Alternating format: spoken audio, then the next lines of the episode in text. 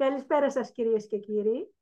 Σήμερα έχω τη μεγάλη χαρά και την τιμή να έχω φιλοξενούμενο ένα συγγραφέα και πάνω απ' όλα καλό φίλο, το Μινά Τσαβάνια. Καλησπέρα Μινά Ναι. μου. Καλησπέρα Γεωργία μου. Ε, θέλω καταρχήν ε, να σε ευχαριστήσω για αυτό το βήμα που μου προσφέρεις για να παρουσιάσω τον εαυτό μου, Μμμ. τον τρόπο σκέψης μου, ε, γενικά το άτομό μου στο, στο κοινό σου. Είναι κάτι που το εκτιμώ πάρα πολύ. Σε ευχαριστώ μέσα από την καρδιά μου και εύχομαι, να, και εύχομαι τα- ό,τι καλύτερο. Ευχαριστώ πάρα πολύ. Λοιπόν, ο Μινάς, ε, αγαπημένοι μου φίλοι, ακροατές για το ραδιόφωνο και θεατές για το YouTube, γράφει βιβλία στο θέμα που αγαπώ πάρα πολύ. Τα dark, τα σκοτεινά, τα νουάρ που λένε.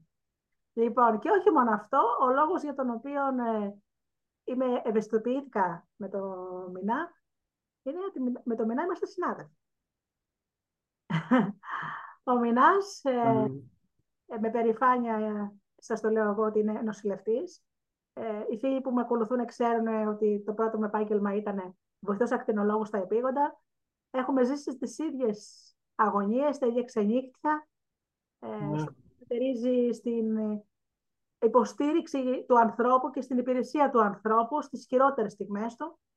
Ναι. Και πιστεύω ότι όλοι εμείς ε, Μινάε συνάδελφοι είμαστε ευαίσθητοι άνθρωποι. Έχουμε ο καθένας τις ευαισθησίες του και ο καθένας εκφράζει διαφορετικά. Εγώ κάνω εδώ παραμύθια και εκπομπές, εσύ γράφεις. Οπότε, σήμερα θα μιλήσουμε για το μοβ. Μοβ, το χρώμα της λήψης, θα παρουσιαστεί και στην εκπομπή μου, θα διαβαστούν αποσπάσματα. Μμμ. Λοιπόν, να μας πεις το σκελετό, την περίληψη του μοβ. Με μεγάλη μου χαρά. Ναι. Λοιπόν, ε, στη- στο συγκεκριμένο μυθιστόρημα μεταφερόμαστε στην ε, φανταστική πόλη του Green Falls, όπου συναντάμε την οικογένεια, ε, την, τη Μέριλι. Ένα τυπικό 18χρονο κορίτσι, κο- ε, που είναι κο- ε, κόρη χωρισμένων γονιών. Οι γονείς της χώρισαν πρόσφατα. Και, είναι, και έχει και τη μικρή της αδελφούλα, τη Σουζάννα. Ε, η καθημερινότητα της, κο- ε, της Μέριλιν είναι, να το πω έτσι, λίγο... δεν είναι και, δεν είναι και η καλύτερη. Δηλαδή, ακό- προ- προσ- προσπαθεί να προσαρμοστεί στα νέα δεδομένα που έχουν προκύψει από το χωρισμό των γονιών της. Προσπαθεί να ανταποκριθεί στις, ε, υ- κα- καμιά φορά υπέρμετρες προσδοκίες της μητέρας της και γενικά προσπαθεί να, να, τα- να, να τα φέρει, βόλ- να τα φέρει βόλτα και, και με τα δικά της προσωπικά. Θέλω να βρει την, να βρει την ισορροπία ανάμεσα στα πρέπει της και στα θέλω της. Ε, εξαιτίας ενός, ε, ενός άσχημου, ε, μιας αρνητικής εξέλιξης στα προσωπικά της, η Μέριλιν ε, συστήνεται στον κόσμο του σκοτεινού ιστού, του, του διαδικτύου. Ε, είναι πιο, ε, στους, στις, στα ελληνι- στους, ελληνικούς, στους ελληνικούς κόλπους της ε, πληροφορικής είναι γνωστό ως ε, σκοτεινό διαδίκτυο. Εμένα βέβαια δεν με βρίσκει και πολύ σύμφωνο αυτός, αυτή η ορολογία, γιατί σε προειδεάζει, σου, σου προειδεάζει ότι το σκοτεινό διαδίκτυο είναι μια ξεχωριστή οντότητα από το κανονικό διαδίκτυο, ενώ στην πραγματικότητα είναι ένα υποεπίπεδο του διαδικτύου. Γι' αυτό προτιμώ να χρησιμοποιώ τη, λέ- τη, τη φράση σκοτεινός ιστός. Ε, και κάνει μια περιήγηση στο σκοτεινό ιστό. Ε, εκεί συναντάει έναν άγνωστον άνθρωπο, ο οποίος της αισθάνεται ως μόβ. Μμμ. Ε, τυχαίνει κιόλας να είναι και το αγαπημένο χρώμα της κοπέλας ε, το μόβ. Οπότε της, της, της, της, της τράβηξε την περιέργεια. Ε, μετά από μια σύντομη διαδικτυακή ομιλία, ε, πριτανεύει η λογική στη Μέριλιν και αποφασίζει να διακόψει κάποια, ο- οποιαδήποτε επικοινωνία με το, με το μόβ. πούμε τώρα σε αυτό το σημείο ότι αυτή μπαίνει, όπως είπες, στο στο σκοτεινό ιστό, έτσι, και α- γίνεται chat. Αυτό που λέμε Μμμ. τα κοριτσάκια και να σου πω ίσως και όλοι μας, να μιλήσεις με έναν που είναι ψευδόνυμο, που δεν υπάρχει εικόνα, με ένα... ε, Μμμ. και αρχίζει η κοπελίτσα ε, να λένε διάφορα. Αυτή του παίξει Ακριβώς. μου είχε σήμερα εκείνο, νομίζω ότι έχει να κάνει με έναν κανονικό Την άνθρωπο. προσεγγίζει με ένα, με ένα legging το οποίο το υπερτονίζει τα θετικά του χαρακτήρα της και κολακεύεται. Θέλω να το τονίσεις αυτό, είναι πολύ σημαντικό αυτό, Μινά. Δηλαδή για Μμμ. να την προσεγγίσει, της είπε και κομπλιμέντα και τι Ακριβώς. είσαι και αυτό. Δηλαδή θέλω να πω ένα κοριτσάκι σε αυτή την ηλικία. έτσι, Θέλω να πω ότι κολακεύεται, δηλαδή ίσως δεν έχει να φυλάγεται από κάποιον άγνωστο. το θεωρεί και λίγο Βγαίνει το θε...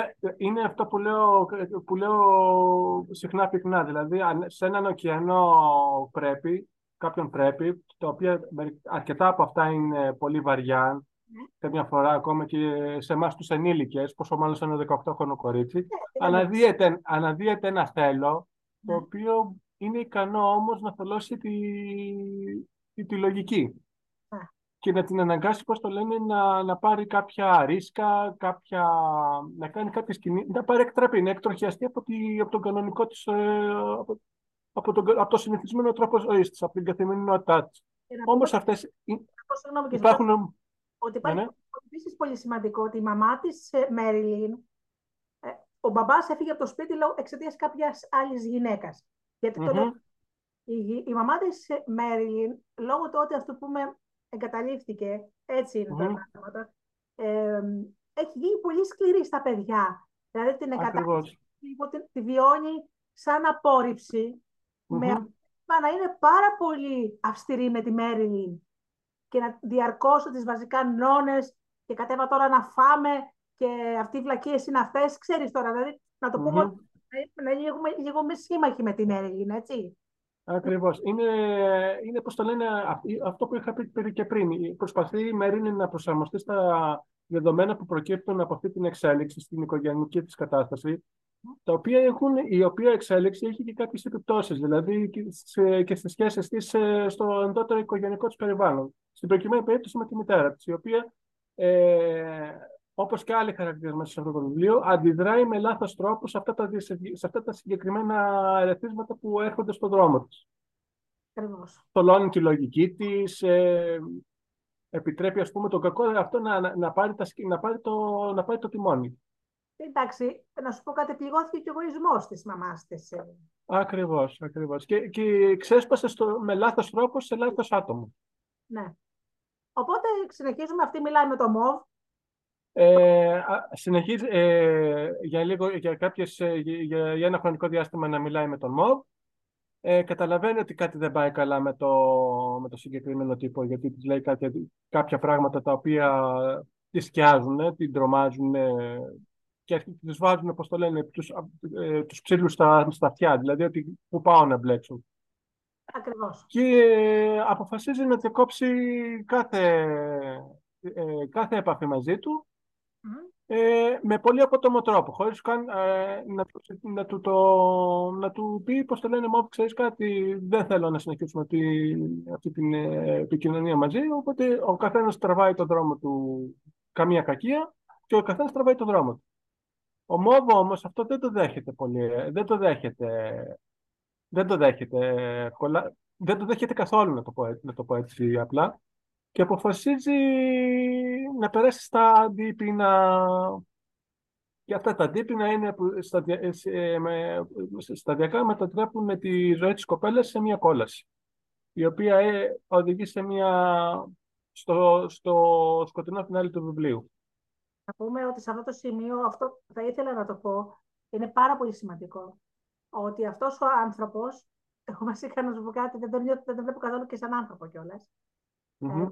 πάρα πολύ εύκολο από την IP της ε, Marilyn να βρει και ποια είναι και που μένει και ποιο είναι το email της και να πείτε κάτι άλλο το οποίο δεν το γνώριζα. Δηλαδή το αποψιαζόμουν, αλλά εσύ μου το έκανες πραγματικότητα. Ότι η web κάμερα μπορεί να πάσει στιγμή κάποιος τέτοιος άνθρωπος. Να χακαριστεί.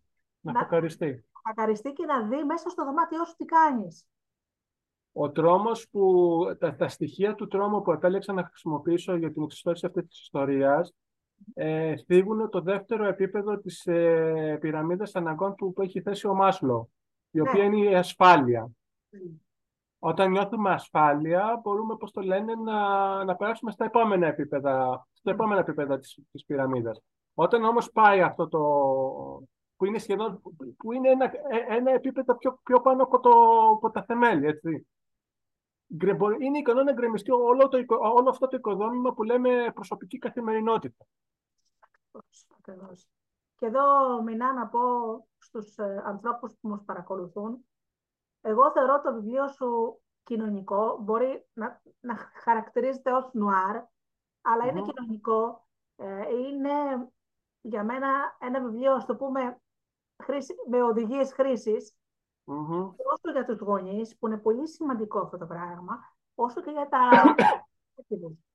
Ε, ε, περιγράφεις με πολύ γλαφυρό τρόπο το πόσο εύκολο είναι για έναν άνθρωπο, για ένα hacker, να βρει ανα πάσα στιγμή ποιος είσαι, πού είσαι και να σου κάνει κακό. Δεν θα πω την εξέλιξη της ιστορίας, είναι όντως Ναι. το που παθαίνει, που παθαίνει η Μέριλιν, είναι όντως πάρα πάρα πολύ κακό, Μμμ. αλλά νομίζω ότι αυτό το βιβλίο δεν πρέπει μόνο να το πάρουν για τα παιδιά τους, πρέπει να το διαβάσουν πρώτα οι γονείς, να δουν τους κινδύνους που ε, ε, Ακριβώς. ελοχεύουν στο διαδίκτυο. Και πόσο Και εύκολο γενικότερα η ζωή, και γενικότερα η ζωή, η καθημερινότητά μας. Δηλαδή, ας πούμε, πο- πο- πόσα πολλά πράγματα μπορούν να αποφευχθούν αν υπάρχει μια καλή ε, άρτια επικοινωνία μεταξύ δύο ατόμων. Πόσο μάλλον μεταξύ ενός γονιού και ενός παιδιού. Ναι. Εντάξει, να σου πω κάτι. Εγώ έχω πει πολλές φορές ότι τα παιδιά θέλουν όρια. Καταρχάς, δεν δε, δεν μπορείς να είσαι φιλαράκι με το παιδί. Είναι, είσαι πατέρας, είσαι μάνα, αυτό το πράγμα δεν αλλάζει.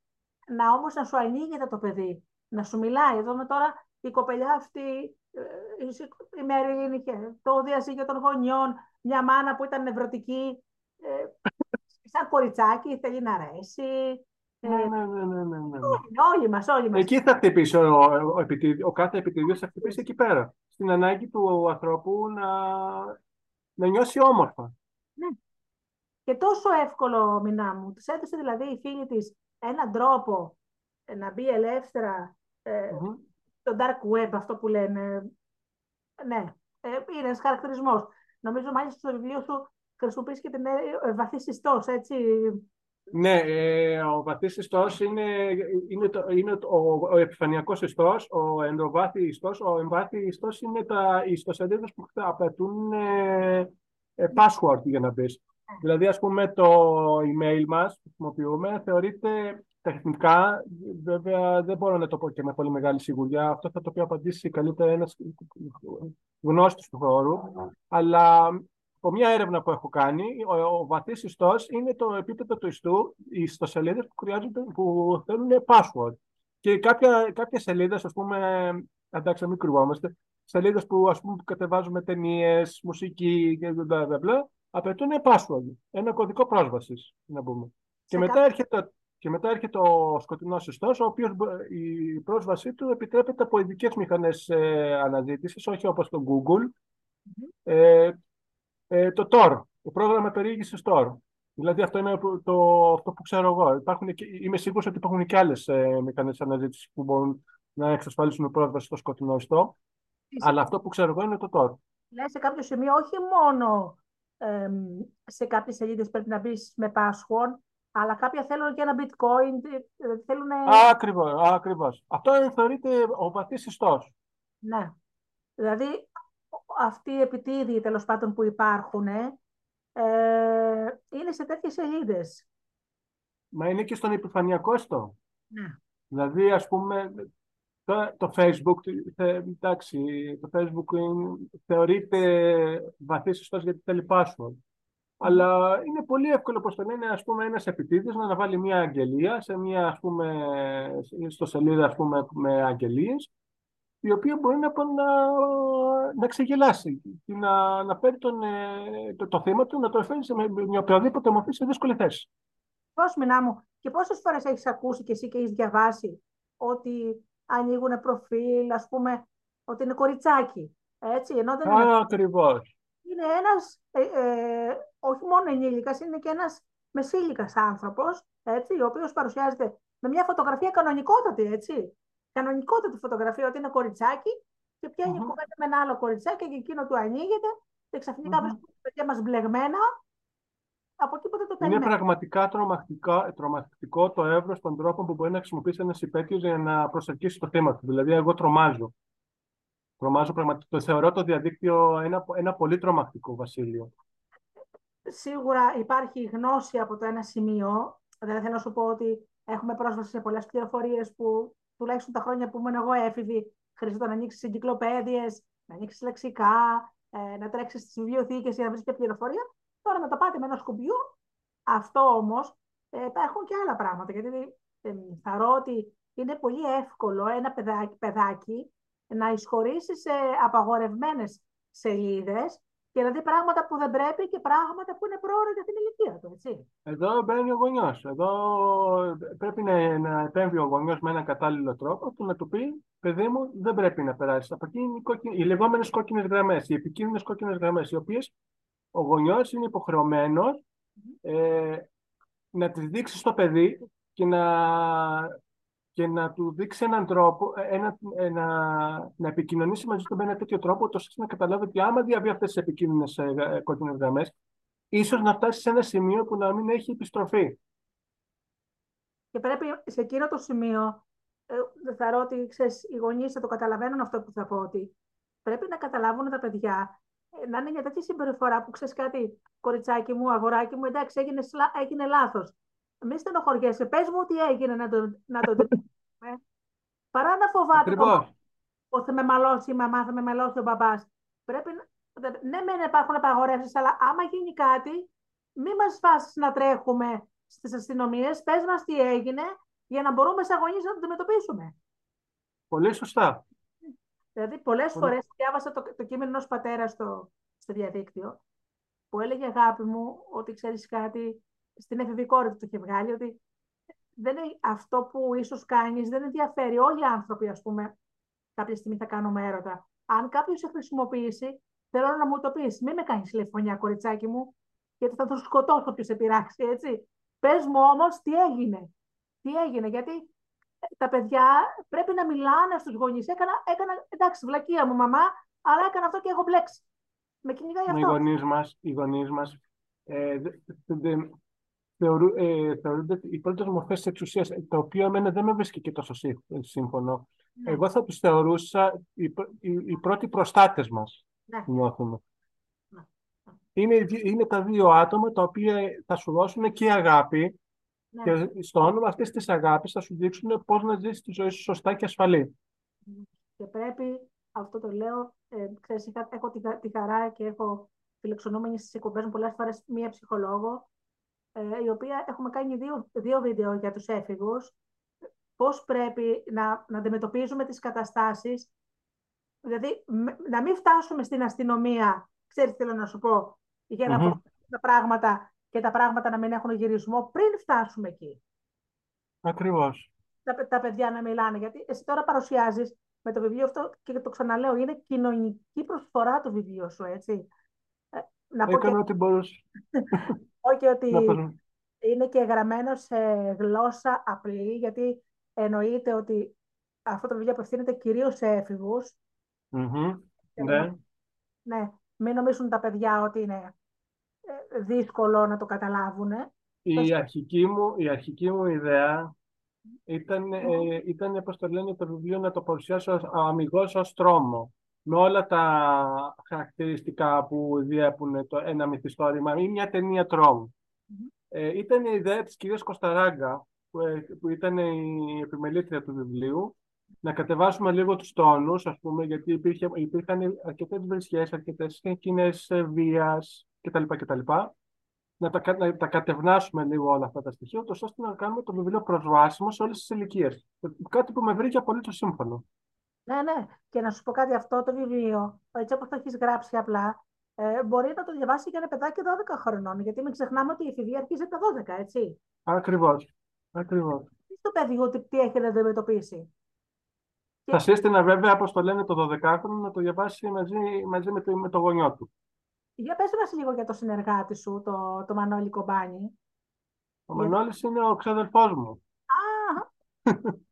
ε, αυτό το μυθιστόρημα το έγραφα σε μια αρκετά δύσκολη σε μια ακόμα αρκετά δύσκολη περίοδο της ζωής μου, mm. γιατί μπαίνουμε στα νοσοκομεία λόγω ένα αγαπημένο μου πρόσωπο πάσχει από μια χρόνια ασθένεια και πρέπει να παίρνουμε ανατακτά χρονικά διαστήματα σε το νοσοκομείο για κάποιες θεραπείες κτλ. Ε, και με βοήθησε να, το, να συγγράψουμε, να συγγράψουμε το, το βιβλίο μαζί. Αυτός ανέλαβε, ο Μανώλης ανέλαβε ένα κομμάτι, ένα κομμάτι τα λεγόμενα υπερλούδια τα οποία η τερλούδια ε, παρουσια, ε, παρουσιάζουν στον αναγνώστη κάποια στοιχεία, κάποια στοιχεία στην υπόθεση, τα οποία ε, θα βοηθήσουν πάρα πολύ στην, εξ, στην, ε, στην εξέλιξη και στην κλιμάκωση του ολόκληρη τη ιστορία. Ναι. Γιατί στο, προς, προς το τέλος γίνεται μια, μια πολύ μεγάλη ανατροπή. Και δηλαδή, να μια ιστορία μέσα στην ιστορία. Ακριβώς. Στην Έρλιν έχουμε και τον Μάλκομ, που είναι άλλο, Ακριβώς. άλλη ιστορία. ναι. Και αυτή η ιστορία όμως, ε, ενώ αρχικά μπορεί να φανεί ως, στον αναγνώστη ως περιττή, δια, σας διαβεβαιώνω με όλη μου την ειλικρίνη και σας κοιτάζω και στα μάτια ότι αυτή η ιστορία μόνο περιττή δεν είναι, γιατί παρουσιάζει ε, απαραίτητες πληροφορίες και δεδομένα τα οποία θα βοηθήσουν στην κλιμάκωση του βιβλίου. Και στην ε, μετέπειτα σε μια πολύ μεγάλη ανατροπή που γίνεται λίγο προς το τέλος προς το βιβλίο, το, η οποία είναι αρκετά δυνατή, θα μπορώ να πω. Δεν θέλω να περιοριστολογήσω, αλλά είναι αρκετά δυνατή ανατροπή. Προλογή, έχω ήδη προλογίσει ότι το βιβλίο θα προκαλέσει ανατριχίλες και θα κάνει, είναι δίνει τροφή για σκέψη. Το πόσο εύκολα ένας άνθρωπος από αφέλεια έτσι, μπορεί να μπλέξει πάρα πολύ άσχημο που ίσως κινδυνεύσει η ζωή του, αλλά και η σωματική του κυριότητα, έτσι. Ακριβώς. Και, και όχι μόνο η δική του σωματική ακαιρεότητα, αλλά και η σωματική ακαιρεότητα όλων του, του, του κοινωνικού του περίγυρου. Και πέραν τούτου, ε, θήκες και ένα ωραίο άλλο ζήτημα, το ψυχολογικό. Γιατί η, ψυχολογία, η ψυχολογία, ε, όπως ξέρεις ε, και εσύ καλή μου Γεωργία ως ε, ε, επαγγελματίας υγείας, παίζει το, τον α και τον, πρώτο, τον πρώτο και τον τελευταίο λόγο στην εξέλιξη μιας, ε, ε μιας, μιας παθολογικής οντότητας.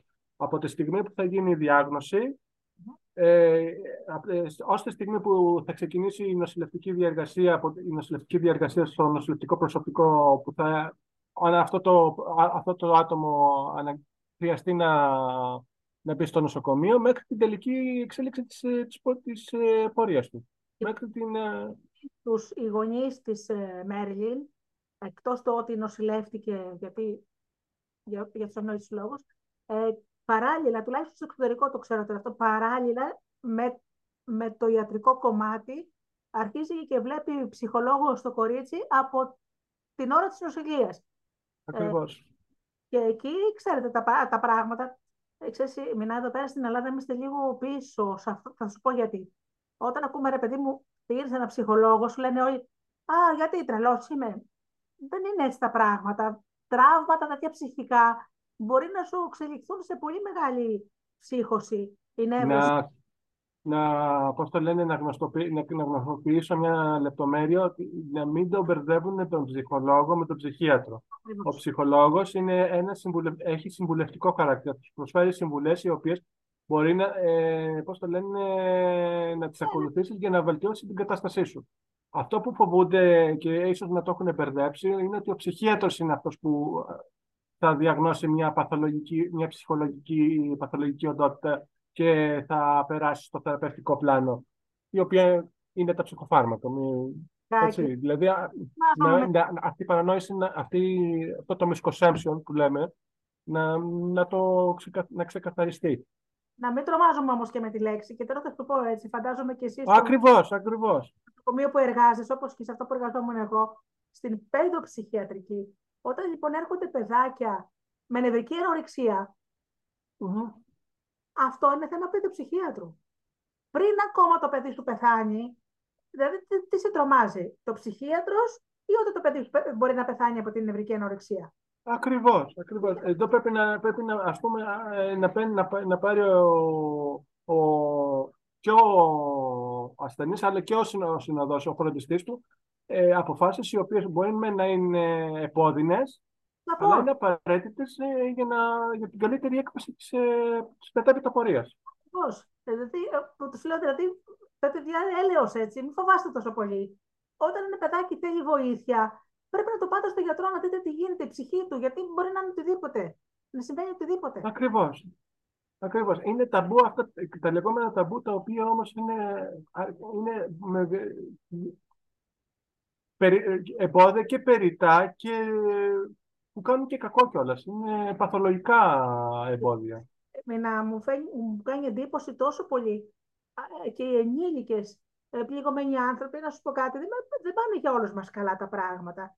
Ας πούμε, θα σου πω ότι εγώ όταν έχασα τον πατέρα μου από την επάρατο νόσο και τρέχαμε στα νοσοκομεία ε, πρωί, μεσημέρι, βράδυ, τα ξέρεις. Ε, όταν με το καλό ησύχασε ο άνθρωπος, γιατί και ευτυχώς δεν, δεν τράβηξε και πολύ, ε, εγώ δεν το κρύβω. Άρχισα να μιλάω με, με ψυχοθεραπευτή, γιατί η απώλεια δεν ήταν μόνο η απώλεια του πατέρα μου, ήταν ο τρόπος που έγιναν όλα αυτά. Έτσι. Είναι ένα πολύ, είναι ένα, η απώλεια ενός αγαπημένου προσώπου είναι ίσως η πιο επώδυνη, το πιο, η πιο επώδυνη εμπειρία που μπορεί να, να βιώσει κάποιος. Είτε αυτός ο αγαπημένος σου είναι το, ο πατέρας, η μητέρα, ο, ο, το οτιδήποτε, ακόμα και το, το, το, το κατοικίδιό σου.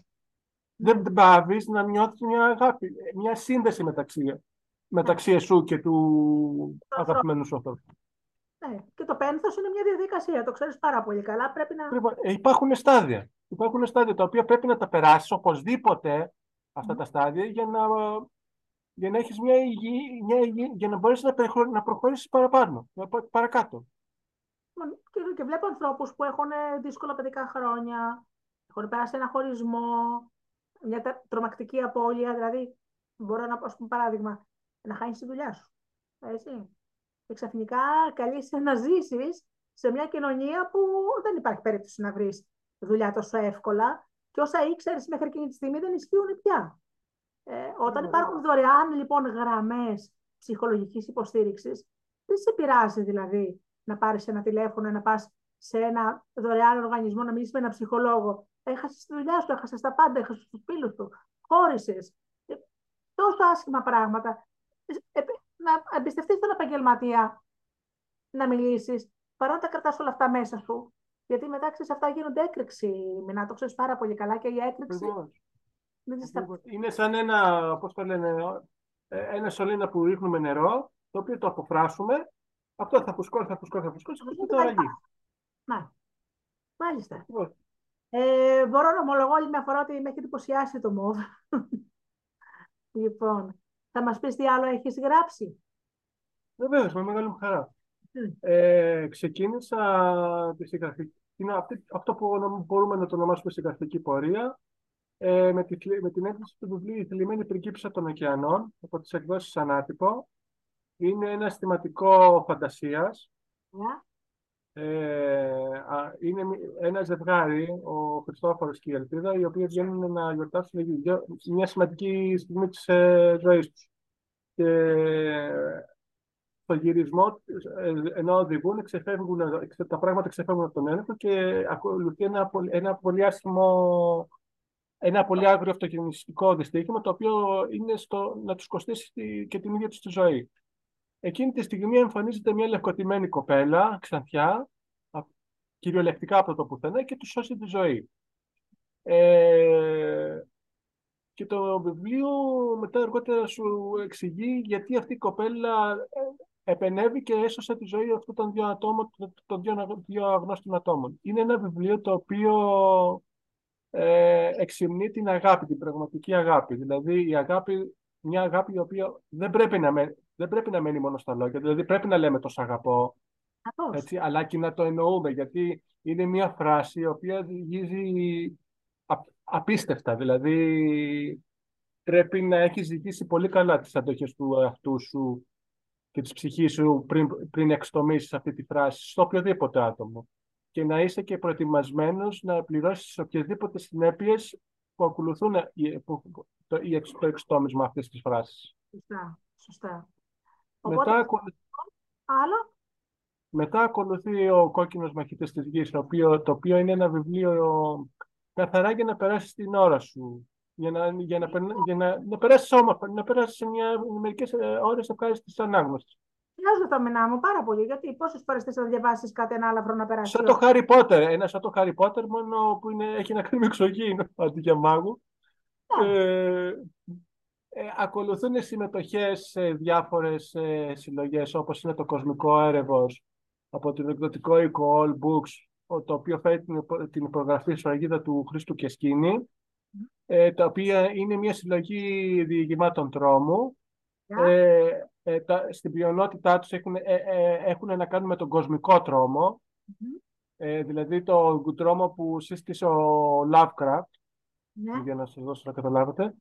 Ε, άλλη, συ- άλλη συμμετοχή που μου έρχεται στο μυαλό είναι η συλλογή Ηλιακτίδες, η οποία είναι από τις εκδόσεις Ηλιακτίδες, Ωραία. η οποία, η οποία συλλογή έχει διάφορες... Ε, ε, μια συλλογή διηγημάτων, η οποία, όπως το λένε, συστήνουν την έννοια της ελπίδας. Η ελπίδα, όπως το λένε, που λάμπει σε, ένα, σε, ένα, σε, ένα, σε, ένα, σε μια πολύ δύσκολη μαύρη κατάσταση, η- εμφανίζεται μια ακτίδα ελπίδ- ελπίδας που, που λάμπει σαν, αυτό- σαν, σαν μια μικρή λιμπο- πηγολαμπίδα. Ωραία.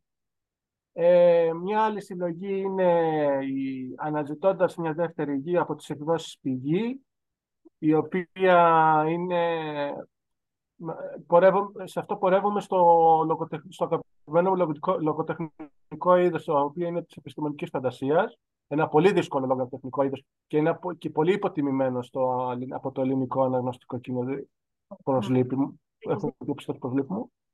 Έχεις δίκιο. Έχω, έχω αρκετές, ε, έχω αρκετές συμμετοχές σε πολλές συλλογές, σε σε αρκετές συλλογές. Αυτές είναι οι πιο χτυπητές. Οι πιο- δηλαδή αυτές που, ήθε, που ήθελα πάρα πολύ να συμμετάχω, να συμμετάσχω με, με ένα οποιοδήποτε τρόπο. Ε, πάντως βλέπω ότι αγαπάς το, το είδος, ας πούμε, σαν είδος από ό,τι βλέπω, αγαπάς το μυστήριο, έτσι.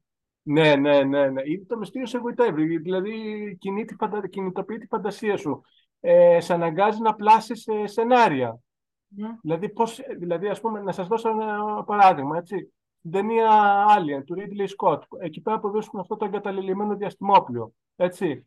Πόσο, πόσος κόσμος ε, κινητοποίησε τη φαντασία του και έπλασε σενάρια για να εξηγήσει από πού προήλθε αυτό το διαστημόπλιο. Αυτό δεν είναι μια πολύ όμορφη διαδικασία. Δεν είναι δημιουργικό. Βέβαια. Σου αρέσει, πράγμα. Πάντως, ε, ξέρεις, είναι καταπληκτικό ότι ε, ε, καταρχάς είναι πολύ δύσκολο να γράφεις ε, ιστορίες μυστηρίου. Έτσι. Ε, ναι. Θέλω να πω Δηλαδή ότι πρέπει να σε στήσει ένα μυστήριο το οποίο να, κιν- να, να τραβήξει, να ελκύσει την προσοχή του αναγνώστη και να τον κρατήσεις κιόλας, τον αναγνώστη μέχρι το τέλος. Και η κορύφωση, δηλαδή ας πούμε, η αποκάλυψη του μυστηρίου να, είναι, να ανταποκρίνεται στις προσδοκίες του αναγνώστη. Ακριβώς, ακριβώς. Έχεις κάτι υπόψη σου, ξε- έχεις ξεκινήσει κάτι άλλο, κάποιο άλλο βιβλίο, Ε, έχεις τα σκαλιά. Ε, είναι ο κόκκινος μαχητής ε, η άνοδος, η οπ- το οποίο το χειρόγραφο έχω τελειώσει εδώ και αρκετό καιρό και αναζητώ να βρω. Ψα- ε, Βασικά έχω βρει ένα ανεκδότη το οποίο θα μπορούσε να το εκδώσει Ε, και αναφέρομαι στο εκδοτικό οίκο All Books που είναι του Χρήστου του Κεσκίνη που σας είχα πει πριν για το κοσμικό έρευος. Ε, ε, η μόνη αναστα... ο, ε, υπάρχουν δύο αναστατικοί παράγοντες βασικά. Υπάρχει το, ένα προσωπικό ζήτημα το οποίο με, με απασχολεί αυτό τον καιρό, οικογενειακό υγείας, που αφορά το, το αγαπημένο μου πρόσωπο που σας είχα πει πριν. Και εντάξει, και πρέπει και, και, και οι οικονομικοί λόγοι που πρέπει να μαζέψω ένα, ποσ- ένα ποσό για να μπορέσω να προλεώσω τα έξοδα της, γιατί θα είναι η συνέκδοση. Ναι, κρύψα. Να πληρώσω, όπως το λένε, επιμέλεια, σελιδοποίηση. Το... Α, ναι, ναι, Βασικά, εντάξει. έχω, φανταστείτε ότι έχω και έτοιμο εξώφυλλο, το οποίο είναι διαχείριση της Μαρίας Ελένης Βλαστού. Το εξώφυλλο, Μπράβο της. η οποία Εξώφυλλο για το μόβ, ποιος το έφτιαξε. το μόβ είναι του εκδοτικού οίκου, είναι τη προϊόν του εκδοτικού οίκου. Ωραίο, ωραίο. Καλό. Ε, το πήγαμε λίγο σε, σε, σε, σε τροχές Α- Αρονόφσκι, αν, μπορεί- αν πάει κάπου το μυαλό σου. Δηλαδή, ας πούμε, θυμάστε το εξώφυλλο του του Mother, τις προτελευταίες ταινίες του Αρονόφσκι, Όχι, με όχι. την Τζένιφερ Λόρενς, που έχει δείχνει μια κοπέλα πάνω κάτω, σαν, όπως είναι το εξώφυλλο του... Δεν το θυμάμαι. Ναι, αυτό όμως Ψακ. το- είναι πάρα πολύ ωραίο. Ξέρεις, να σου πω ότι και το μόβ είναι το αγαπημένο μου χρώμα και εμένα. Είναι ένα, μετέχ... ένα χρώμα το οποίο το ονομάζω εγώ με... χρώμα μετέχμια, δηλαδή ακροβατεί ανάμεσα στο σκοτάδι και στο φως, δηλαδή είναι κάπου στη μέση. Ναι. Και μου αρέσει να... και είναι και αυτή η οπτική γωνία που θέλω να κρατάω στη ζωή. Δηλαδή, ας πούμε, δεν θέλω να είμαι άσπρο, μαύρο. Υπάρχει Ναι. και το γκρίζο, υπάρχει και το μόβ, υπάρχουν και διάφορες αποχρώσεις στη ζωής. Υπάρχει και αυτό, το, αυτό το ενδιάμεσο, ανάμεσα στο άσπρο και στο μαύρο. Και μάλιστα λένε ότι το μόβ είναι και το, το χρώμα που επικοινωνείς με το θείο. Με το- Αυτό δεν το ήξερα. Ναι, Αυτό όντως. δεν το ήξερα. Ναι, ναι. Ε, να σου το πω, δηλαδή, το πιο απλό είναι γιατί βάζουμε μοβ κορδέλες ε, στα στεφάνια; Γιατί το μοβ είναι το χρώμα Ναι, ακριβώς. Ναι, δεν το περνάει από το μυαλό μου. Δηλαδή, μαθε... ε, ε, βλέπετε, μη- μαθε... κάθε μέρα μαθαίνεις καινούργια πράγματα. Αυτό είναι εκπληκτικό. είναι εκεί που πάει η ψυχή. Δεν είναι θλίψεις, δηλαδή. Είναι ότι το θέμα περνάει σε άλλη διάσταση.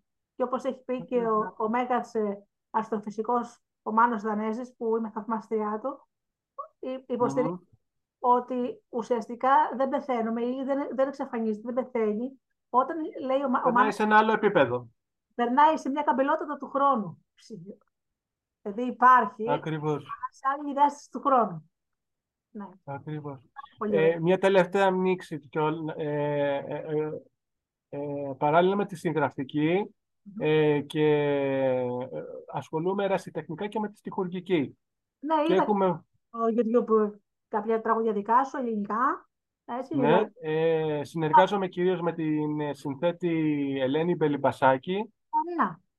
ε, την οποία εγώ, στους, κόλ- ε, να, να μιλήσω λιγάκι λίγο στο- ε, στη γλώσσα των, ε, της δισκογραφίας, τη θεωρώ ως ε, ο Αλέκο, τον Αλέκο Χρυσοβέργη μου, δηλαδή, δηλαδή καταλαβαίνω, ο Αλέκος Χρυσοβέργης συνεργαζόταν, με- εί- είχε μια σχέση, μια φιλία ζωής, καρδιακής, ε, καρδιακή φιλία ζωής μαζί με, το, με τον έμεινο στο στιχουργό Σπύρο Γιατρά.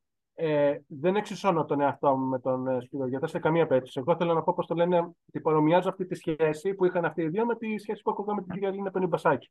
Ε, Ελένη Πελιμπασάκη. Και παράλληλα συνεργάζομαι και με άλλους συνθέτες όπως είναι ο κύριος Ντίνος Χιρουβίου, ο οποίος γράφει εξαιρετικότατα λαϊκά κομμάτια.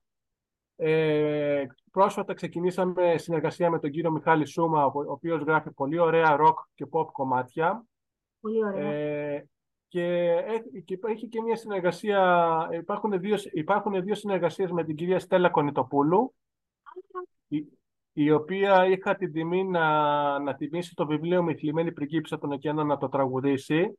Να Ωραία. τραγουδήσει ένα τραγούδι σε στίχους δικούς μου και σε μουσική Στέλιου Τζανετή. Ωραία. Ε, ένα δεύτερο κομμάτι με την κυρία Κονιτοπούλου που λέγεται «Θάλασσά μου», στο οποίο συναντιέμαι μουσικά με τον κύριο Γιοκαρίνη. Ε, τι άλλο ήθελα να πω. Ε, με τον κύριο Ευάγγελο Μιχαλό έχουμε, έχουμε γράψει ένα πολύ ωραίο αντρικό ζεϊμπέκικο που λέγεται, το, που λέγεται «Τη νύχτα πίνω μια φωτιά». Και Ωραία. μελλοντικά τώρα θα κυκλοφορήσουμε με την, κυ- με την ε, με την κυρία Μπελιμπασάκη και την κυρία Σταυρούλα Κούκουρα ένα jazz κομμάτι που λέγεται, τετρά, που λέγεται Τετράφυλλο Τριφύλι Ναι. και θα ξεκινήσω και τη συνε- όπως σας είπα πριν ξεκινάω συνεργασία με τον κύριο Μιχάλη Σούμα ο οποίος, ε, με τον οποίο γράψαμε ένα πολύ ωραίο ταγκό το οποίο θα το ερμηνεύσει η εξαιρετικότατη Σταυρούλα, Βλα- κυρία Σταυρούλα Βλάχου, την οποία όταν άκουσα, τη- άκουσα τη φωνή της, λέω «Αχ, Θεέ μου, κάνε να πει το ναι, κάνε να πει το ναι, κάνε να πει το ναι». Και έχει πολύ εξαιρετική φωνή, δηλαδή, και ερμηνεύει κομμάτια τα οποία πιστεύω θα σας αρέσουν πάρα πολύ. Δηλαδή, ψ- κοιτάξτε λίγο και το, το κανάλι του κύριου Μιχάλη Σούμα, να δείτε τι, ω- τι ωραία τραγούδια τραγουδάει και τι ωραία φωνή που έχει η κυρία Βλάχου. Και λοιπόν ε, επεκτείνεσαι και στο τραγούδι και στη συγγραφή. Εσένα Ε, τι πας πιο πολύ, να γράφεις βιβλία ή να γράφεις τραγούδια; Τι σου αρέσει πιο πολύ, αν μπορούσες να διαλέξεις δηλαδή; Τι θα σ' άρεσε; Οπωσδήποτε κάτι να διαλέξω. Δηλαδή, ας πούμε, ένα από τα δύο. Λέμε ρε παιδί μου, γιατί ξέρω ότι ο άνθρωπος είναι πολυδιάστατος. Δεν μπορεί να είσαι ένα πράγμα μόνο, είσαι πολλά. Ε, με βοηθεύει πάρα πολύ η στιχουργία. Με βοηθεύει, Το έχω ε. ξανα... Γιατί γράφεις ε, λέξεις, τις παίρνεις ο συνθέτης, τους δίνει ενέργεια με τη μουσική και μετά έρχεται ο ερμηνευτής και τους δίνει ψυχή και ζωή. Δεν είναι υπέροχο αυτό; Είναι καταπληκτικό, ναι. Ναι. Και γίνεται από, από, από άψυχες λέξεις πάνω σε ένα χαρτί γίνεται, γίνεται ήχος, γίνεται, γίνεται ενέργεια, γίνεται, γίνονται κύματα τα οποία το μεταβιβάζεται από τον ερμηνευτή και φτάνει στην ψυχή του ακροατή. ναι. Ναι, Και εγώ του παλιού τραγουδιού. Θυμάμαι την Ευτυχία Παπαγιανοπούλου ε, που τα έγραφε, τα, τραγου- τα, τραγου- τα στιχάκια τα έγραφε σε πρόχειρα χαρτιά, σε, σε πακέτα τσιγάρων, ξέρεις. Ναι, παρακαλώ, παρακαλώ πολύ. Εδώ έχω γράψει σε χαρτί, σε χαρτί ρολέ, ρολό. Η Παπαγιανοπούλου λοιπόν τα έχεις, δεν ξέρω αν έδειξε και την ταινία με τη ζωή της. Την έχω δει και έχω κλάψει από φάνταστο αυτή την ταινία. Δηλαδή είναι πολύ μεγάλο κρίμα που δεν πήγε στα Όσκαρ αυτή η ταινία. Δηλαδή είναι πολύ μεγάλο. Μεγάλη αδικία και κρίμα. Ναι. Ξέρεις, αυτή την ταινία παίζει και ο ξαδερφός μου. Ναι, ποιο, ποιο ρόλο. Τσάνι. Ο Λεωνίδας ο Κακούρης. Α, δεν μα τα λέγατε αυτά. Λοιπόν, μπράβο, μπράβο. Άρχισε λοιπόν που είχε τα χαρτάκια και χρώσταγε σε κανένα λεφτά, του λέγε να σου δώσω. Να σου δώσω. Ναι. Σε αυτά, αυτά είναι λεφτά, είναι, είναι κατοστάρικα αυτά. Δεν κοιτάς τώρα.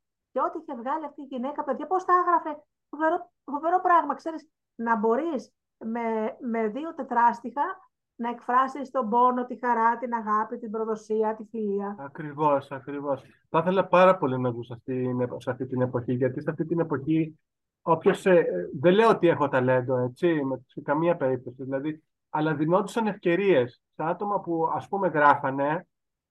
Δηλαδή, ας πούμε, ο κύριος Ζαμπέτας, έτσι. Δεν ξέρετε την ιστορία του κύριου Ζαμπέτα. Που πηγαίνανε, ας πούμε, διάφορα, οι θαυμαστές του αφήνανε ένα, ε, ε, ένα χαρτί με το, με το στίχο και με το τηλέφωνο. Τα διάβαζε ο, ο κύριος Ζαμπέτας και έλεγε Αυτό μου αρέσει. Παίρνω τηλέφωνο τον, ε, που, το, αυτό που μου έστειλε το, το χαρτί. Ε, να σου πω, θα, θα, πούμε, θα σου πω, το, θα τραγουδήσω το τραγούδι σου. Αυτό, ναι. αυτό σημερινή εποχή δεν υπάρχει. Δυστυχώς. Δηλαδή πρέπει ο Υπουργό να αφήσει αίμα. Να... Και ήμουν πάρα πολύ τυχερός που, που βρέθηκε στον δρόμο μου και η κυρία Κονιτοπούλου και η κυρία Μπελιμπασάκη και ο κύριος Σούμας και ο κύριος Ντίνος Χιρουβίμ και, ο, και ο Ευάγγελος Χιρουβίμ. Και ο Ευάγγελος Μιχαλό. Δηλαδή σε αυτό το τομέα ήμουν ευλογημένος. Μα είσαι ευλογημένος άνθρωπο. Θέλω να το πω αυτό. Μπορεί και εκφράζεται έτσι, σαν και εσένα, είναι ευλογημένος άνθρωπος. Και μην ξεχνάμε ότι, να το πούμε άλλη μια φορά, ε, υποστηρίζεις ανθρώπους στη χειρότερη στιγμή της ζωής τους. Για μένα είναι πάρα πολύ δύσκολη η δουλειά, η δουλειά του νοσηλευτή. Ε, εγώ λέω σε όλους, ε, ε, σαφώς ο γιατρός είναι αυτός που θα καθορίσει τη θεραπεία, αλλά να ξέρετε ότι τη θεραπεία κά, κάποιος πρέπει να την εφαρμόσει. Ακριβώς. Ακριβώς. Κάποιος είναι ο νοσηλευτής και η νοσηλεύτρια που εσύ υποτιμάς. Εγώ θα ρω ε, κακός σημαίνει μου σε αυτό τον τόπο που ζούμε. Ε, υποτιμάται πάρα πολύ η δουλειά του νοσηλευτή όταν στο εξωτερικό τους νοσηλευτές τους έχουν ίσια με τους γιατρούς. Και, και, και οι νοσηλευτές του εξωτερικού εργάζονται σε πολύ καλύτερες συνθήκες, έτσι. Οι οποίοι τώρα, οι ναι. οποίοι τώρα εξαιτίας της πανδημίας έχουν αρχίσει να γνωρίζουν τις συνθήκες που τραβάνε οι νοσηλευτές εδώ πέρα. Έτσι, να τα λέμε και αυτά. Ε, μιλάμε ότι συνθήκες τέτοιες ήταν όταν εγώ μπήκα στο χώρο της υγείας πριν από 35 χρόνια. Από τότε ήταν μια νοσοκόμα σε όλο τον όροφο. Ε, έτσι. Μην ξεχνάμε ότι αυτές οι γυναίκες τρέχουν σε όλη τη βάρδια, ε, να, όχι μόνο να, να φροντίσουν, αλλά να έχουν και το ένστικτο ότι κάτι τρέχει με τον ασθενή, πρέπει να, να δράσω τώρα. Πόσοι άνθρωποι έχουν σωθεί από την έγκαιρη διάγνωση του νοσηλευτή της νοσηλεύτριας; Κάτι δεν πηγαίνει, Ακριβώς. κάτι δεν πηγαίνει καλά. Φράζουμε τον γιατρό, κινητοποιείται δηλαδή. Έχουν να γλιτώσει κόσμο. Τέλος πάντων, ζούμε σε, σε μια χάριστη χώρα που πραγματικά τους ευεργέτες τους κλείνουμε φυλακή. Συμφωνείς, Μίνα; Και Παυξάνο. Ναι. Έχουμε... Εδώ φανταστείτε τον Παπα-Νικολάου. Τον Παπα-Νικολάου, αυτόν τον υπέροχο λαμπρό άνθρωπο που επινόησε το τεστ ΠΑΠ. Έσωσε πόσο, πόσο, πόσο αχάριστα του φέρθηκε το, η, η ελληνική επιστημονική κοινότητα. Εγώ του λέω ότι. Φανταστείτε ότι, πώς το λένε, ότι η διεθνής επιστημονική κοινότητα πρότεινε στον Παπα-Νικολάου το Νόμπελ. Ναι. Αρκεί να τους έδινε την πατέντα, την πατέντα του, του, του τεστ ΠΑΠ. Και λέει όχι. Είναι για το κοινό. Ελλάδα. Ναι. Αλλά με αυτό μόνο να φανταστείτε. Μενά μου είμαστε μια χώρα που φυλακίσαμε τον Κολοκοτρόνη, έτσι. Για προδοσία. Πόσους ε, φιλόσοφους έχουμε εξορίσει και έχουμε βάλει, ξέρεις τώρα που ξέρεις, γνωρίζεις πάρα πολύ καλά, οι Έλληνες αρχαίοι διδάσκονται σε όλα τα πανεπιστήμια του, του κόσμου. Και, και τα ελληνικά ήταν και υποψήφια κιόλας γλώσσα για να, να μιλούνται διεθνώς. Και, και το χάσαμε από τα αγγλικά. δεν για ξέρω τώρα για ποιο λόγο. Για πολύ λίγο. Μια-δύο ψήφους. Λοιπόν, θέλω να πω ότι το έχουμε εξαλαώσει να μην ε, βγάζουμε τα μάτια μας. Βγάζουμε, ναι. με τα χέρια μας βγάζουμε τα μάτια μας. Τους ευεργέτες μας, να, όχι μόνο να τους υποτιμούμε, αλλά να τους κάνουμε και κακό κιόλας, έτσι. Τι να πω. Μάλιστα, λοιπόν, Τώρα θα σου κάνω μια ερώτηση, έτσι. Βεβαίως. Ό,τι θέλεις. Θα γνωρίσουμε τον άνθρωπο Μινά. Τα όνειρά του. τα όνειρα, το όραμά του, γιατί σίγουρα υπήρχε ένα όραμα πίσω από όλα αυτά. Θέλω να πω ότι ο κρυφός του πόθος, ε, αυτό που σε έκανε συγγραφέα, αυτό που αποφάσισες κάποια στιγμή να πεις, ξέρεις κάτι, έχω κάτι μέσα μου και θέλω να το δώσω στον κόσμο. Τι ήταν αυτό που σε κινητοποίησε. Για ήταν, ξέρεις, αυτά τα φτερά που μπήκαν στην πλάτη σου και λες, θα το κάνω, δεν με ενδιαφέρει αν είναι καλό ή κακό αυτό που γράφω, εγώ θα το κάνω. Σίγουρα θα υπάρχει μια ιστορία. Ε, Καταρχήν, ε, να σας πω ότι σε αυτό το σημείο ότι ξεκίνησα να δουλεύω από 14 χρονών σε αρθροπία. Γιατί το λέω αυτό. Γιατί από εκεί πέρα πήρα το πρώτο μου ερέθισμα. Ναι. Το έχω ξαναπεί αυτό. Ότι άκουσα ένα τραγούδι, ένα, λαϊκό, ένα τραγούδι ε, πολύ μεγάλη επιτυχία, πολύ πολύ μεγάλη επιτυχία εκείνης της εποχής. Mm-hmm. Ε, μπορώ να το πω το, το, τραγούδι. Το αρχίζω πόλεμο τη Κέτρι Γαρμπή όταν το άκουσα, άρχισα μέσα μου να φανταζόμαι, να φαντάζομαι ένα, ένα, μαυρο, ένα μαυρομάλι αγόρι ντυμένο στο κόκκινο να πολεμάει ένα μεγάλο δράκο. Και μιλάω για αυτό εδώ πέρα. Μισό λεπτό να σας το δείξω. Κιτσάρω κιόλας λίγο. Λέω ότι κιτσάρω. Α, τι ωραίο. Τι ωραίο. Αυτή ναι. ήταν η πρώτη μου Αυτό ήταν το πρώτο μου ερέθισμα. Δηλαδή, όταν πήγα στο σπίτι μου, ξεκίνησα, πήρα ένα τετράδι, αυτά τα τετράδια που, γράφουμε, που, που γράφαμε, που γράφουμε τις εκθέσεις μας και τα λοιπά και άρχισα να φτιάχνω το δικό μου πρωτόγονο κόμικ. Ναι. Αυτή ήταν η πρώτη, η πρώτη, τα πρώτα μου συγγραφικά, η πρώτη μου συγγραφική απόρρια.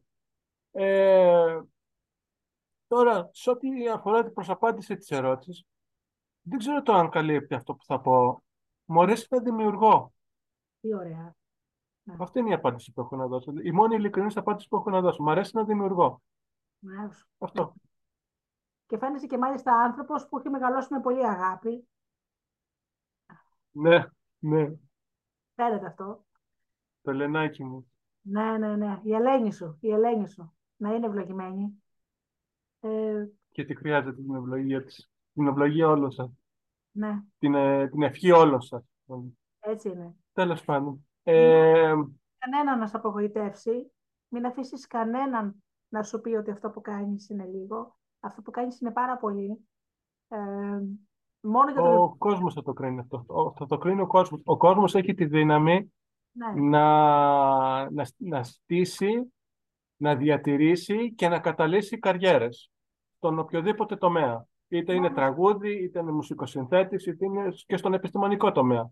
Ακριβώς. Θα πω όμως ότι εσύ άφησες το αποτύπωμά σου σε αυτόν τον κόσμο. Τώρα, το, σε ποιον θα αρέσει, σε ποιον θα αρέσει, σε ποιον, σε ποιον θα το κατακρίνει, ποιος θα το κάνει κτήματα, αυτό δεν το ξέρεις.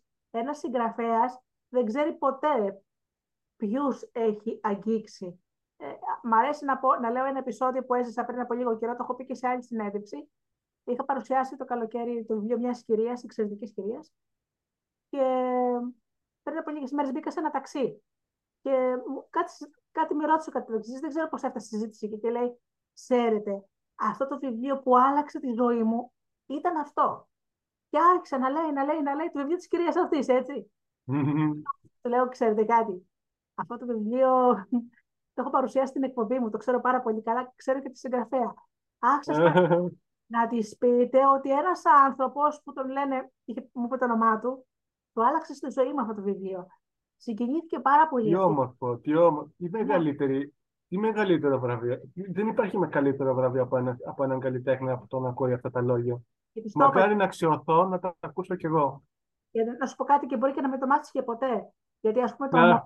το MOV, έτσι, μπορεί να κινητοποιήσει ένα πατέρα και μια μάνα, να κινητοποιήσει έναν έφηβο και να πει τι κάνω. Και αυτό να μην το μάθεις και ποτέ. Έτσι. Ποτέ σε, σε, σε ένα επίπεδο ξέρεις. Ισχύει, ισχύει του Κάρλο Κολόντι, το Πινόκιο, ο, του Κάρλο Κολόντι, απογειώθηκε και απέκτησε αυτό το, αυτή την υπόσταση, τη, αυτή τη διαχρονική υπόσταση, μετά το θάνατο του συγγραφέα. Δεν, ο Κάρλο Κολόντι δεν έμαθε ποτέ ότι το, το, το, Πινόκιο έγινε αυτό που έγινε μετά. Και το ίδιο ισχύει, ε, για να πιάσω λίγο και το δικό μου, το, τα δικά μου, το δικό μου μήκος κύματος, ο ο, του Μπραμ Στόκερ, ο Δράκουλας, Ναι, όταν είχε, όταν είχε κυκλοφορήσει, δεν το διάβασε σχεδόν κανένας. Μετά το θάνατό του, δεν ξέρω τι, ε, τις λεπτομέρειες, τι λεπτομέρειες ε, υπήρξαν, αλλά εκτοξεύτηκε και έγινε ένα διαχρονικό ανάγνωσμα. ναι, έγινε κλασικό.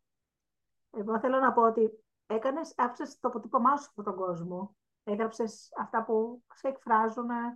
Ε, δεν ξέρεις ποιο παιδί, γιατί εσύ αυτή τη στιγμή ουσιαστικά απευθύνεσαι σε παιδιά. Έτσι. Από τι μπορεί να το γλιτώσεις. από ποιο δράκο, κακό δράκο, μπορεί να γλιτώσεις σε ένα παλικάρι ή μια κοπελίτσα που αυτή τη στιγμή ξέρεις να σου πω κάτι. Και εγώ στην ηλικία αυτή της εφηβείας ήθελα να εξερευνήσω πράγματα. Βέβαια τότε δεν είχαμε το διαδίκτυο, έτσι. Αλλά mm-hmm. όμως δεν σημαίνει ότι δεν υπήρχαν και κίνδυνοι, έτσι. Ναι, ναι, ναι. Στην δεκαετία που ήμουν εγώ έφηβη, είχαν αρχίσει τα ναρκωτικά να μπαίνουν μέσα στα σχολεία. Ήταν άλλα τα χρόνια εκείνα βέβαια, αλλά θέλω να πω ότι ε, καμιά φορά έρχεται ένα πονετικό χέρι και σου αλλάζει το ρου της ιστορίας σου, το ρου της δικής σου ιστορίας, της ζωής σου. Μακάρι να το πετύχω κι εγώ αυτό. Πονετικό χέρι. Και μπορεί και να μην το μάθεις ποτέ. Αλλά να ξέρεις αυτή τη ζωή, δεν ξέρω να σου πω κάτι, μην το λέω σε όλο τον κόσμο. Σε αυτή τη ζωή δεν υπάρχει δικαιοσύνη. Αν με ρωτήσεις, το μου το έχω πει και νομική. Θα σου το πω εγώ, λέει, δεν υπάρχει δικαιοσύνη. Όχι. Όμως ισχύει μόνο ένας συμπαντικό νόμος. Ό,τι δίνεις, παίρνεις. Νόμος. Και ο συμπαντικό νόμος είναι πολύ ανώτερος από αυτόν των ανθρώπων. Μπορεί των ανθρώπων με έναν καλό δικηγόρο να καταστρατηγήσει στη δικαιοσύνη και να βγει λάδι. Το, το συμπαντικό νόμο ποτέ. Ό,τι δίνεις αυτή Συμφωνώ και επαυξάνω. Συμφωνώ και επαυξάνω.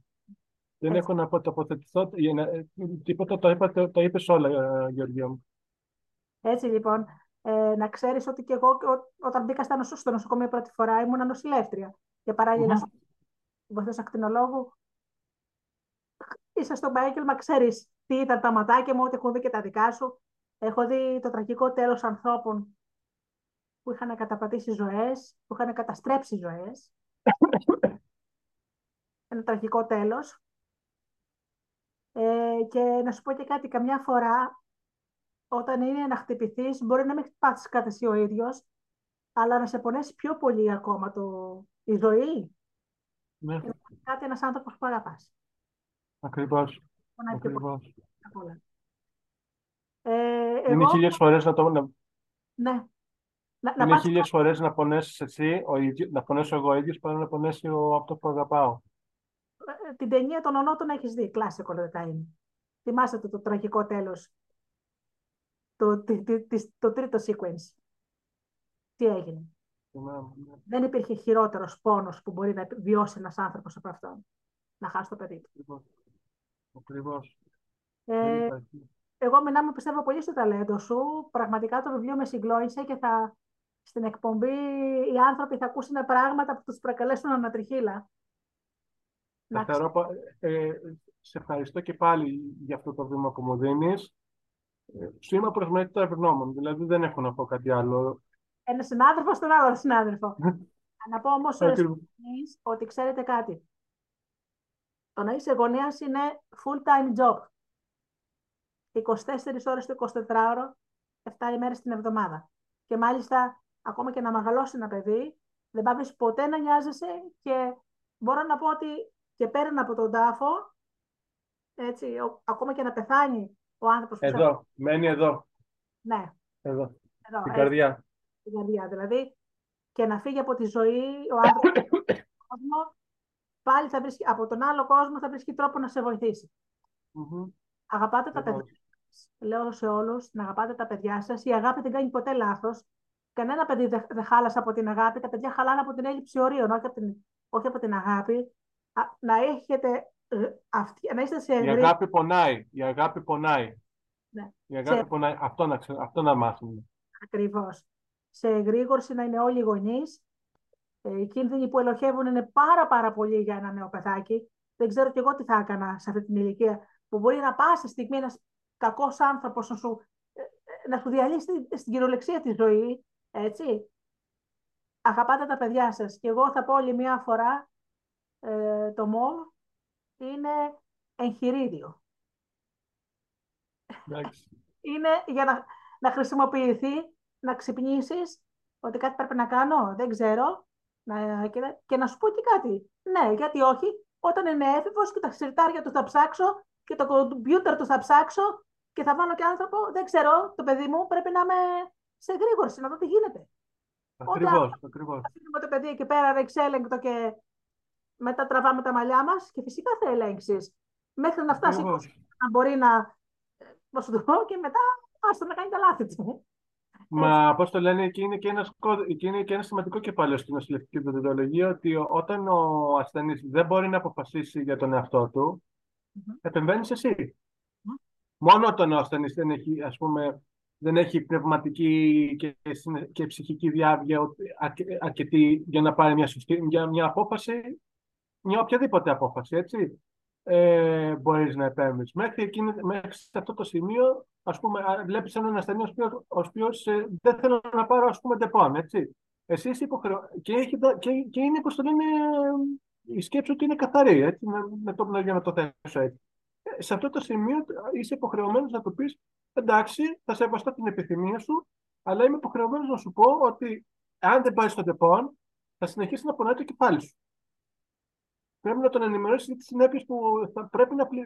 θα κληθεί να, να πληρώσει εξαιτίας της απόφασή του. Όταν όμως δεν μπορεί να πάρει σωστές αποφάσεις επειδή ας πούμε, δεν βρίσκεται σε μια πνευματική και συναισθηματική και ψυχική ισορροπία, εκεί επεμβαίνεις.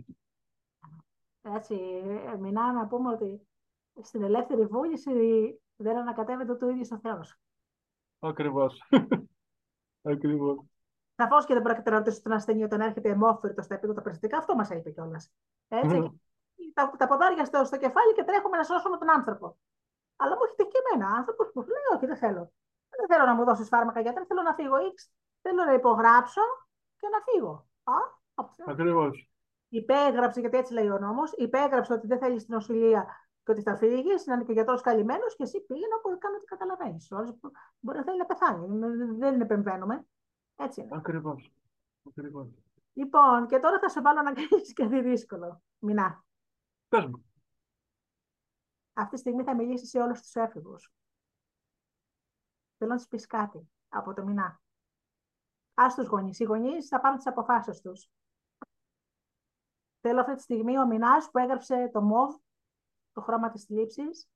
Θέλω κλείνοντας τη συνέντευξη να δώσεις ένα μήνυμα στους έφηβους.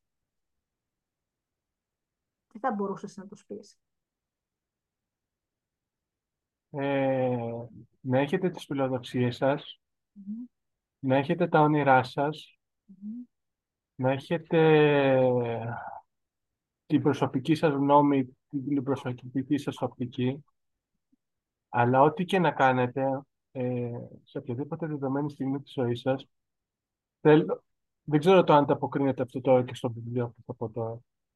Ανταποκρίνεται όμως σε μένα. Έτσι. Θέλω να ψάξετε λίγο στη ζωή σας και να δείτε ποιο είναι το αγαπημένο σας πρόσωπο. Η μητέρα σας, ο πατέρας σας, ο αδελφός σας, το κατοικίδιό σας, Η γιαγιά, μπορεί να είναι και η γιαγιά. η γιαγιά σας, οι, παππού, οι παππούδες σας. Και θέλω, και θέλω να τους ανοίξετε, να ανοίξετε μία αγκαλιά και να τους... Ε, συγγνώμη τώρα, αλλά συγκινιόμαι. Να Ανθρώπινα. τους ανοίξετε, να τους ανοίξετε μία αγκαλιά Μμμ. και να, να τους κλείσετε σε αυτή την αγκαλιά και να τους γεμίσετε με αγάπη και να τους πείτε «Σε ευχαριστώ που είσαι εδώ κοντά μου». Αυτό μόνο. Έτσι. Τα παιδιά να ξέρεις ότι αισθάνονται πολύ μεγάλη ασφάλεια στην αγάπη. Εγώ τους λέω ότι να ξέρετε ότι τα χάδια και η αγάπη και οι αγκαλιές δεν χαλάσανε κανένα παιδί. Γιατί ξέρεις, ε, υπάρχει ε, τουλάχιστον στις επαρχιακές πόλεις στις οποίες μεγάλωσα εγώ, δεν το παραχαϊδεύουμε το παιδί για να γίνει άντρας. Ακριβώς. Δεν είναι έτσι τα πράγματα. Και ποτέ να μην, να μην ντραπούν στα αγόρια πιο πολύ, Ναι. ποτέ να μην ντραπούν να, αν κλάψουν. Εγώ το Το έχω πει. Δάκρυ- Ο άντρας κλαίει, τα αντράκια κλαίγονται. Ναι, ακριβώς αυτό. Ένας άντρας ε, που σέβεται, μιλάμε για μιλάμε άντρα, μιλά, λέω είναι πνευματική ιδιότητα, όπως και η γυναίκα, έτσι. Ένας άντρας δεν θα πρέπει ποτέ να κρύψει τα συναισθήματά του και να κυλήσει και το δάκρυ όταν πονάει και όταν συγκινείται. Ακριβώς. Ε, Ακριβώς. αυτοί που είναι αρσενικά, ξέρεις, αρσενικά είναι αυτά που φέρουν το Ναι, όριο. Δεν σημαίνει όμως ότι είναι και άντρες, έτσι. Αλλήμον. ακριβώς. Ένας άντρας παίρνει την ευθύνη της ζωής του και παραδέχεται και τα λάθη του και άμα χρειαστεί πατάει και μια, μια με το σφουγγάρι Ακριβώς. τη start, να πούμε και την ορολογία της εποχής. Από την αρχή. Ακριβώς. Εντάξει, Κάναμε λάθος, δεν πειράζει. Ξανασηκωνόμαστε, τεινάζουμε και τα ρούχα μας που πέσαμε κάτω και συνεχίζουμε. Έτσι γίνεται. Και θέλω και να πω και ένα τελευταίο. Ε, μην κολλάτε στην επιφάνεια των πραγμάτων. Κοιτάξτε και λίγο το βυθό, γιατί κρύβονται θησαυροί στο βυθό. Το Ναι. οποιοδήποτε. Το οποιοδήποτε, ναι. Αυτό. Το Κάθε παιδί Αυτό. έχει δεξιότητες, εγώ το λέω. Δηλαδή δεν είναι, ε, ξέρεις, ε, ο καθένας μας έχει διαφορετικά ταλέντα. Δεν μπορεί να είμαστε όλοι το ίδιο και δεν μπορεί να είμαστε και όλοι μοντέλα. Και δεν μπορεί να είμαστε όλοι Ακριβώς. καρελάς και δεν μπορεί να είμαστε όλοι, ξέρω εγώ, καλές φωνές ή καλοί ηθοποιοί. Δεν πειράζει. ε, Ακριβώς. Κόσμος Ακριβώς. έτσι είναι. Λοιπόν, θέλω να σε ευχαριστήσω θερμά, Μινά μου, που μας άνοιξες την καρδιά σου. Ε, Εγώ είμαι ευγνώμων. Εγώ πρέπει να εκφράσω την ευγνωμοσύνη μου. Εγώ θα πω το ευχαριστώ και για να το αποδείξω θα προσφέρουμε δύο, ε, προσφέρω δύο αντίτυπα του βιβλίου σε, σε, σε δύο τυχερούς ακροατές ε, ε, της εκπομπής σου με όλη Ωραία. μου την αγάπη και Τέλεια. θα, έχουμε, και θα έχει επίσης και ένα δωράκι ε, μισό λεπτό να δω, να δω.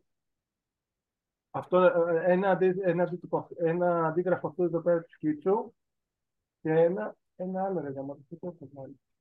είσαι Α, και- να- και ένα, και, ένα σκι- και, και αυτό εδώ πέρα και, και αυτό εδώ το σκίτσο. Οκ. Με πολύ αγάπη. Αυτό. Καταπληκτικό είναι. Τι ωραία που ζωγραφίζεις. Ε, εντάξει, κάτι ψιλουλίνια μου, εντάξει. Καλά, δεν τι λες τώρα. Υπάρχουν πολύ καλύτεροι από μένα εκεί έξω. Τι- Πίστεψε με, Γεωργία μου; Πάντα Υπάρχουν υπάρχει κάπου... από σένα. Δεν υπάρχει περίπτωση. Ακριβώς. Ακριβώς. Ε, μας γέμισες πάρα πολύ χαρά. Επιτέλους ένας άνθρωπος μίλησε για όλα αυτά τα κρυφά πράγματα και μας έδωσε και πληροφορίες. Τι θα κάνουμε. Έκανα ό,τι μπορούσα. Έχουμε να παρουσιάσω και το άλλο βιβλίο όταν βγει με το καλό. Δεν ξέρω τι θα είναι. Εγώ, ε, εντάξει, πιστεύω πως το λέμε προς το, καλοκαι... προς το καλοκαιράκι θα ξεκινήσω την πρώτη κρούση.